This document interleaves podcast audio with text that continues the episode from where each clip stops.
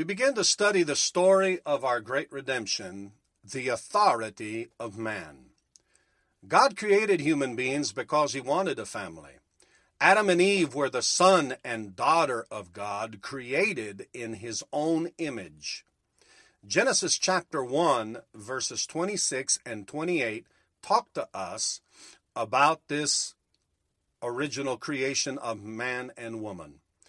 And God said, this is Genesis 1 26 through 28, let us make man in our image after our likeness, and let them have dominion over the fish of the sea, and over the fowl of the heavens, and over the cattle, and over all the earth, and over all creeping things upon the earth.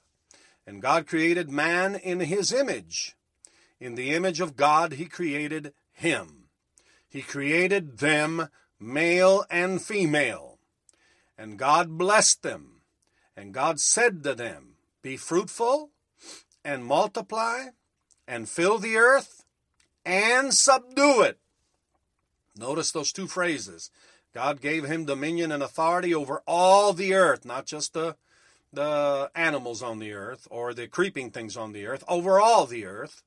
We saw that in that first verse, verse 26.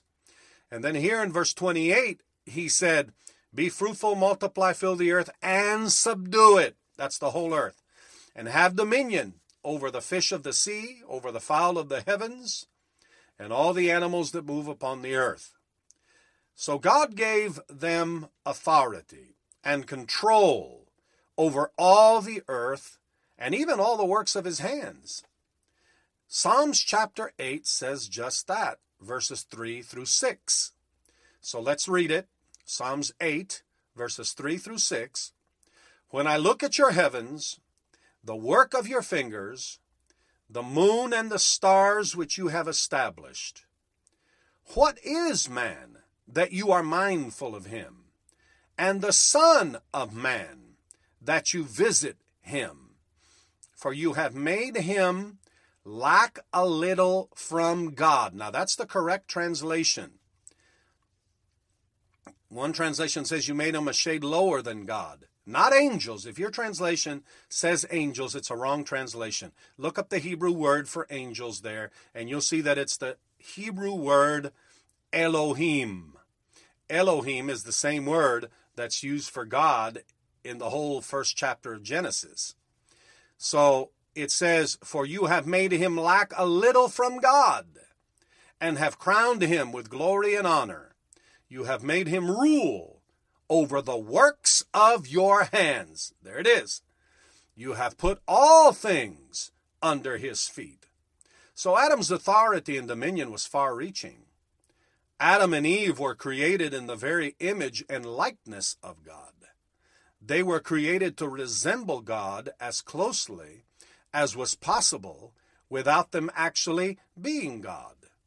That is what that phrase, you have made him to lack a little from God means. The desire of God was that Adam and Eve partake of the life of God, or the tree of life, and have an intimate fellowship with Him.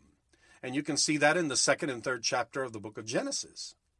God gave the man and woman the command not to eat from the tree of the knowledge of good and evil. That was the only prohibition. They had free access to the tree of life and every other tree in that garden. The tree of knowledge of good and evil represented a mixture that came into existence between Genesis 1 1 and Genesis 1 2. God created a separation between light and darkness in Genesis 1 3 and 4.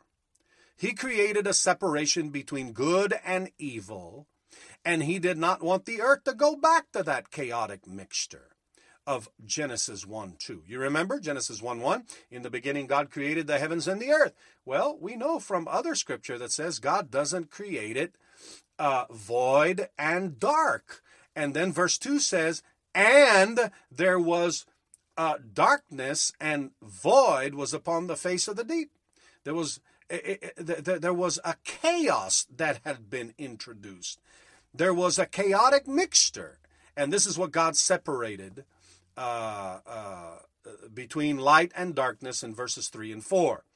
Evil and darkness are in direct opposition to God because God is light, according to the scripture, 1 John 1 5, and also uh, Psalms 119 68.